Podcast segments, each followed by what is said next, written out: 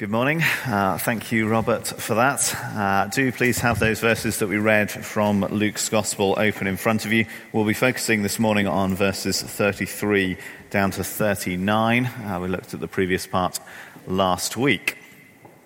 I wonder, as you uh, think about yourself, as you consider your character and how you're inclined to behave, would you say that you are uh, an emotional person? Can people tell how you're feeling when they look at you?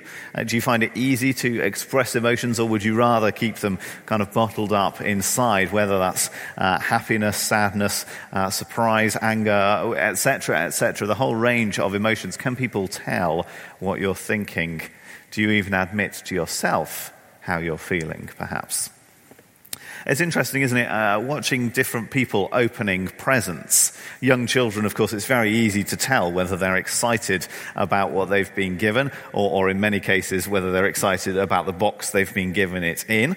Um, but people vary quite a lot, don't they, in how they react, how much you can tell what they're thinking. It's great giving Jo presents uh, because she's always so incredibly excited about whatever she finds inside. Uh, but giving presents to my siblings, well, actually, that can be quite a different, uh, sometimes a somewhat frustrating experience because with many of them, what you get is a kind of uh, a blank look uh, and they put it down and move on to the next present. And if you're lucky, you get kind of a muttered thanks. I don't think they're necessarily unimpressed, just uh, not particularly inclined to show it, perhaps. We, we, vary, don't we, in how much we show our emotions, how much you can tell what people are thinking. And sometimes we don't like what we think other people are thinking. We're unimpressed by their reaction. And that's where we find uh, Jesus in this passage here.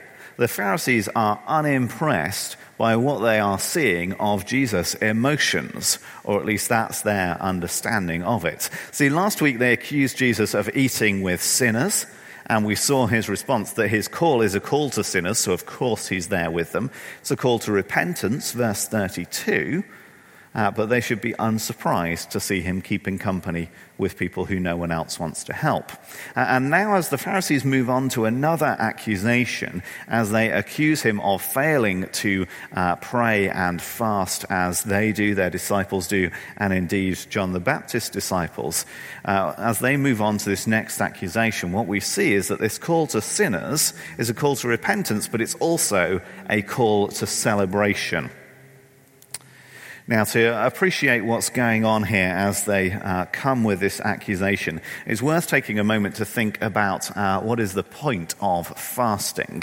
Um, why do people do it? Uh, fasting, so abstaining from food and drink either entirely for a certain period or kind of subsisting on the, uh, the most basic foodstuffs for a longer period.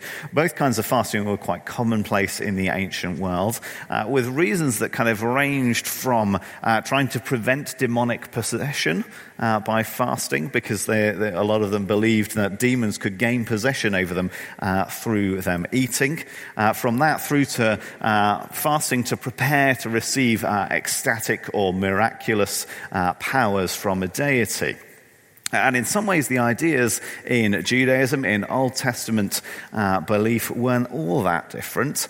Because in the Old Testament, we find, for instance, we find Moses fasting in preparation to receive the Ten Commandments. We find Daniel fasting prior to receiving his visions, and so on and so forth. And lots and lots of uh, fasting as part of mourning for those who have died. So, for instance, David and his men, uh, they fast to mourn the deaths of Saul and Jonathan in 2 Samuel chapter 1. We also find in the Old Testament, we find people fasting uh, by way of intercession, fasting as part of prayer, and particularly prayer in repentance. Uh, so, for instance, David, when he's sinned with Bathsheba, and when he's been told that uh, his son is going to die for his sin, well, we find David then fasting and spending his nights lying in sackcloth on the ground uh, by way of repentance, by way of crying out to God for the life of this child. And this last sense, this sense of repentance and intercession, seems to have become kind of the dominant idea for the Pharisees by the time we get to the New Testament here in Luke. So the Pharisees have developed their practices to the point that they are fasting regularly uh, twice a week from morning to evening, uh, Mondays and Thursdays. Every week you fast for those two days. And that is by way of kind of intercession for the nation as a whole. The, the Pharisees are crying out to God for a Messiah, uh, calling out for deliverance from oppression, or at least that's uh, the theory of it. Uh, and similarly, that idea of fasting as a mark of repentance is quite strong. And perhaps that's why John's disciples are fasting. Remember, John came to preach a baptism of repentance for the forgiveness of sins. Uh, and for the people, then, the natural response of repentance is you fast for a while. So perhaps that's what uh, John's disciples are up to. In response to God's goodness, the people fast uh, in gratitude, in repentance, and so on. Uh, and I think maybe it's, maybe it's this dimension of fasting, of repentance, that's perhaps what prompts the question here. Because Jesus said in verse 32, I have come to call sinners to repentance. Uh, and this response from the Pharisees, we could kind of see it as them saying, well, it doesn't, it doesn't look very much like repentance to me. You say people should repent, but the people following along after you aren't doing the repenting that we're expecting to find. In fact, this tax collector doesn't look very sorry for what he's done. Far from visible repentance, he's not lying in sackcloth and ashes, is he? No, he's throwing a party. And there you are with him, and encouraging his friends to have a party as well. So, what kind of piety do you call this? What kind of godliness is this? This is not what we're expecting at all. That's a fair point, isn't it? I mean, is Levi sorry for his sins or not? How are we supposed to believe this is genuine repentance if none of the marks of it are there? But Jesus uh, is having none of this accusation. He rejects that requirement for fasting as part of repentance. One of the other things about fasting as you go through the Old Testament is that quite often the, uh, the prophets condemn people for fasting. So, for instance, in Isaiah 58, uh, why have we fasted, the people say, and you, God, have not seen it? Why have we humbled ourselves and you have not noticed? And God answers, Yet on the day of your fasting, you do as you please and exploit all your workers. Your fasting ends in quarreling and strife and in striking each other with wicked fists. You cannot fast as you do today and expect your voice to be heard on high. Is this the kind of fast I have chosen? Only a day for people to humble themselves? Is it only for bowing one's head like a reed and for lying in sackcloth and ashes? Is that what you call a fast? A day acceptable to the Lord? See, for Isaiah and for many of the other prophets, as with so many things, uh, what the people have done is they've turned what ought to be an outward expression of what's already inside, an expression of the existing inward devotion, an expression of humility. They've turned that into an empty ritual. They've turned it into a mere performance. See, the people there in Isaiah 58 are outraged. We're fasting and you don't even care, God. But God sees the heart behind the fasting. God sees the hollowness of the gesture. God sees that the rest of their actions don't match up. Now, that's not to say that fasting can't be part of legitimate repentance, uh, of true piety. Indeed, at other times, the prophets do call for fasting as part of true repentance. So, for instance, in Joel chapter 2. But that fasting cannot stand alone. It has to sit alongside the appropriate attitude to the heart. If we go back to that idea of people opening presents, this kind of outward sham fasting that Isaiah condemns is like that person who opens a present and says, Oh, thank you, it's lovely, in that kind of over enthusiastic, fake way that everybody can see straight through. It's a pointless gesture, isn't it? Maybe we could deceive one another some people can manufacture the appearance of emotion quite effectively, but none of us is going to pull the wool over God's eyes. So maybe this is the attitude that Jesus is accusing the Pharisees of. I mean, there are other times where they get accused of this kind of empty gesture, a, form of religion with nothing behind it, an outward show of piety. And maybe there is some truth to that accusation here. Maybe there is an emptiness to it. It would fit with what we know. But that is not the problem that Jesus raises here, is it?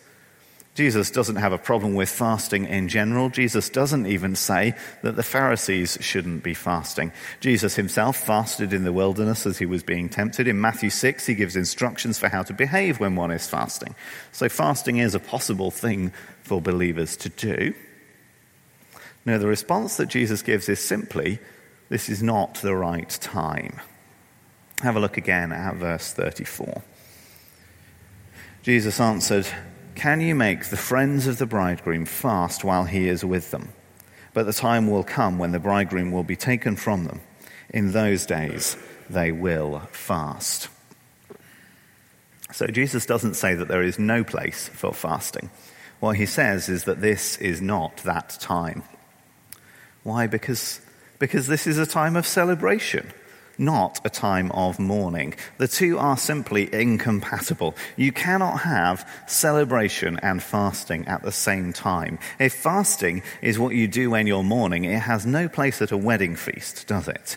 If fasting is for bewailing the fact that the kingdom of God has not yet arrived and interceding before God and asking Him to relent and to send the promised deliverer, if that's what fasting is for, then it has no place now in Jesus' day because that time has come. The kingdom has arrived. So why cry out for the kingdom to come? The kingdom has arrived.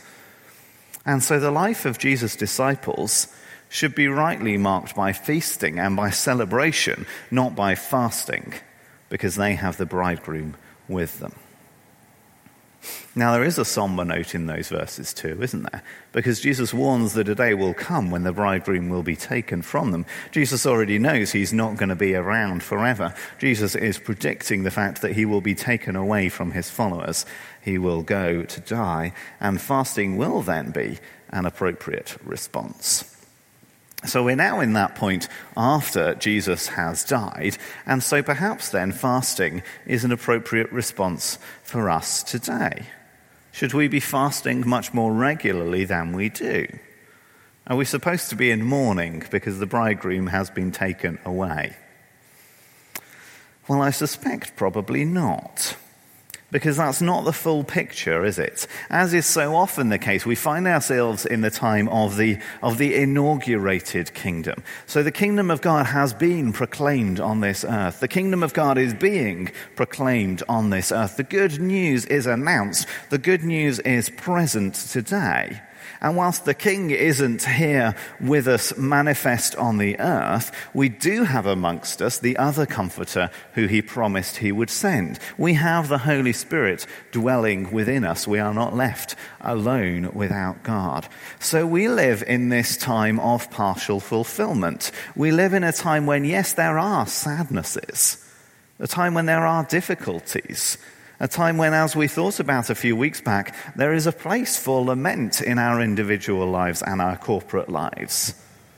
There is a dimension of, future hope of the kingdom that, that is not yet realized. We live in a time of partial, incomplete fulfillment of the kingdom. But there is also that very real sense in which the kingdom is here. So we have the Holy Spirit here with us. The good news has been announced. Our sins are washed away by the blood of Jesus. And so I suggest that whilst there is a place for fasting, for mourning, for lament from time to time, I suggest that our day to day, our default setting, if you like, ought rather to be one of joy and of celebration. Westminster Shorter Catechism. What is the chief end of man? Man's chief end is to glorify God and to enjoy Him forever. The whole reason we are here is to give God glory and to enjoy Him. We are supposed to be enjoying God here, now, and forever.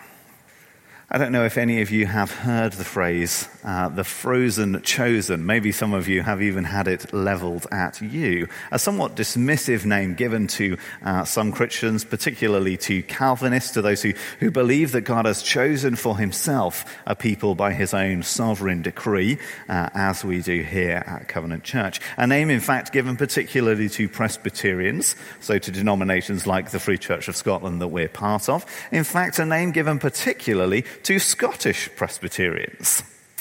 And it presents that, that caricature of the stoic Scot who, who wouldn't break into a smile unwrapping a nice present, and most especially who would never, ever show any sign of emotion in church.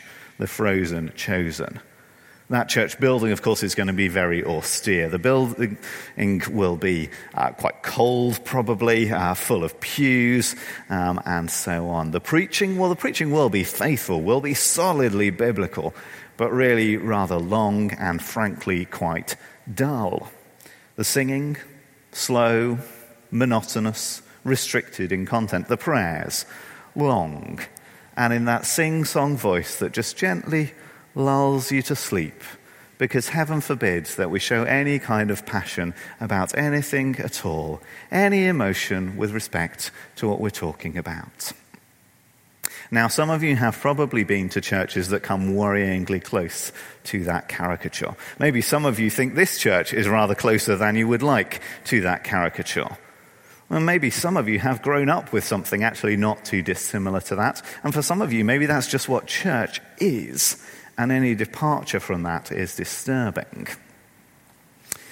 Now, we've spent some time, haven't we, over the past few months thinking about worship, thinking about what it looks like to praise and glorify God, the true nature of worship. And we've reflected, amongst other things, on the seriousness of what we do when we worship God, particularly when we gather to worship Him together on the Lord's Day there is rightly a place for reverence, a place for solemnity to a gathering. A church service shouldn't be frivolous. It shouldn't be light-hearted and inconsequential because we do an awesome thing when we come into the presence of the Almighty and we humbly bow before Him. But, but there is certainly also a place for joy and for celebration. There is a place for upbeat songs. There is a place for excitement. There is a time to laugh as well as a time to weep. And I think this passage seems to suggest that actually joy and celebration should be the norm, not the exception. Why is that? Well, because we should keep being amazed at finding ourselves here. We gather with the Lord's people on the Lord's day, and we are overjoyed that He has spared us for another week. We're excited to be together. We are enthusiastic about hearing from God's word. But more than that, more than that, we should continue to be bowled over day by day and week by week by the sheer enormity of the fact that He has loved us. Each day, the fact that we have been forgiven for our sins should cause us to dance and shout and praise God. So, repentance certainly includes a dimension of, of sorrow for our sins. But when we come in confession, when we come recognizing how we have fallen short, we should always be reaching the place where we recognize that those sins have been washed away.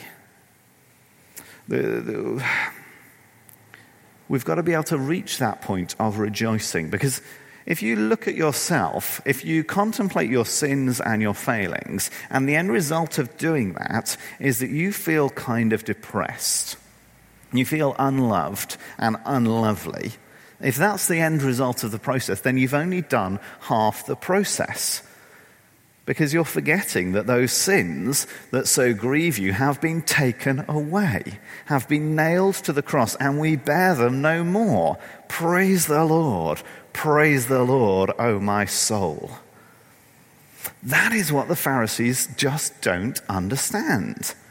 The Pharisees think that repentance is characterized only by fasting because they have no assurance that their sins are actually washed away. Levi, on the other hand, Levi, this sinful tax collector, Levi has, has heard Jesus speak. Levi has heard Jesus say that he is welcome. Levi has heard the call to follow, and so Levi is rejoicing because he is with the bridegroom. And so then Jesus explains that the, the time of his life on earth should not be characterized by fasting because the kingdom has arrived. The new thing has come. And the new thing doesn't fit into the existing categories. And that brings us to these two very brief parables that he tells in the closing verses of this section. Jesus explains here to these Pharisees who are accusing him that, that what he's come to proclaim is more different than they think it is. He explains to them that they can't just treat the gospel as some kind of patch, as a small modification of what has gone before in order to deal with a minor defect. No, they, they can't try and contain the gospel within their existing paradigms. It simply will not work. The gospel is a newer thing than they think. And so, verse 36, he told them this parable No one tears a piece out of a new garment to patch an old one. Otherwise, they will have torn the new garment, and the patch from the new will not match the old. And Jesus makes his point here with an obvious truism, doesn't he? Of course, nobody cuts a piece out of a new garment to patch an old one. Obviously, that's stupid. Not only is it not going to make the, new, the old thing any better because it's not going to match, but even more ridiculously, you've taken this nice new thing and you have torn it, you've ruined it. So, what Jesus is saying is, he's saying that the new message that he brings is not just a patch. It is not a minor improvement. It's not a small modification to Judaism. Jesus is not just another rabbi with a different interpretation of the law. No, this is a new covenant. For the Jews, especially, the high value given to old things, well, that could lead them to go to great lengths to try to preserve it. But Jesus is clear that that will not work. You cannot take part of his teaching and just stick it on to the old. To attempt to do so will spoil it. And he gives another illustration. When you store wine in cleaned animal skins, well, the new ones, the new skins have a fair bit of elasticity and they can generally cope when the new wine keeps fermenting once it's in there and gradually expands. But when the skins have already done their stretching, when they've dried out, and then you try and put new wine in, well, then when the wine expands, it just splits the skin and the wine is lost. The new way of life that is associated with the gospel, the new paradigm that Jesus brings, cannot be contained within the constraints of the old ways. And there's a final warning in the very last phrase, uh, which, like those two key words, to repentance in verse 32 that we thought about last week, like those, this is only recorded by Luke here in verse 39. No one, after drinking old wine, wants the new, for they say the old is better. It's a solemn warning, isn't it? Don't expect that the people who have given their lives to old movements will be happy about switching their allegiance. People are likely to want to stay with what they know works. They've got used to their old wine, and they're frightened they aren't going to like the new thing. And as Luke presents it, they're not even willing to try the new wine. They're happy to just stick with what they have. Now, that is always a problem for anybody wanting to change, well, pretty much anything in life, isn't it? It's a problem for reformers uh, throughout uh, situations, that tendency of people to want to stay put, that inertia. And sometimes people come to this passage and they use this verse to try and cajole people into trying something new. Uh, they use this to mock uh, old traditions. But that isn't really the point here, is it? Because what Jesus is talking about isn't just some new idea. This isn't just any old thing. This isn't Jesus uh, just coming with a new interpretation that just happens to be a bit of a shift. It isn't just a new idea in any fa- uh, area of life. No, this, this is something different, isn't it? Jesus isn't still doing new things today. This is a decisive change. You can't just stick with the old, but that new thing doesn't keep on changing. This isn't a mandate to always keep saying the new thing is better. The new thing might be better or it might not. This verse doesn't tell you using a computer projector is better than an OHP. We have to make that decision some other way. The point of these parables is that the new thing, the new gospel, has to be allowed to have its own integrity. You can't chop bits out of it. You can't try and fit it within the constraints of the old thing. It is a decisive change and a once for all change. Now, you and I, you and I are probably not likely to be inclined to cling on to Jewish traditions. We rarely find people in our churches demanding circumcision, or, or, for that matter, calling us to fast twice a week as a mark of repentance and crying out to God. But human nature still hasn't changed, has it? Are we not also every bit as inclined to cling on to the safe and to the familiar and to what we know has worked in the past? Jesus says if we fail to let go of the old and fail to wholeheartedly grasp onto the new, then we will have nothing at all. So we may not be tempted to try and use Christianity as a patch on Judaism. But there are plenty of other things that we might be tempted to do that with, aren't there? If we take the lives that we have lived uh, in whatever fashion up to this point, and we just take the nice bits of the Bible and we stick them in. So we get to take the uh, uh, God so loved the world. We'll take that little patch, we'll take that out, and I'll bring it over here and I'll stick it on to everything that I've always understood. And so I get to have this, this God of my own devising, ultimately this God that is safe and comfortable and fits in the constraints of where I want to put him. And Jesus says, No, you can't do that. You can't fit the gospel inside something else. You can't take the gospel as a minor modification of something else. We cannot say all religions are the same and all lead to God. We cannot take a little uh, Christian gloss and stick it onto Islam and call it good. We can't uh, take this piece of Hinduism and this piece of Islam and this piece of New Age spirituality and kind of stitch them together along with a patch of Christianity. No, that skin is going to burst. You cannot do that if we fail to wholeheartedly grasp the new, then we will have nothing at all. So a new era of rejoicing has dawned. Jesus calls sinners to himself. Jesus calls sinners to repentance. Jesus calls repentant sinners to celebrate. To celebrate because the new has come, the kingdom has arrived, to rejoice that the Messiah has arrived, to shout for joy because sins have been washed away. Mm, that should be the reality of the Christian life.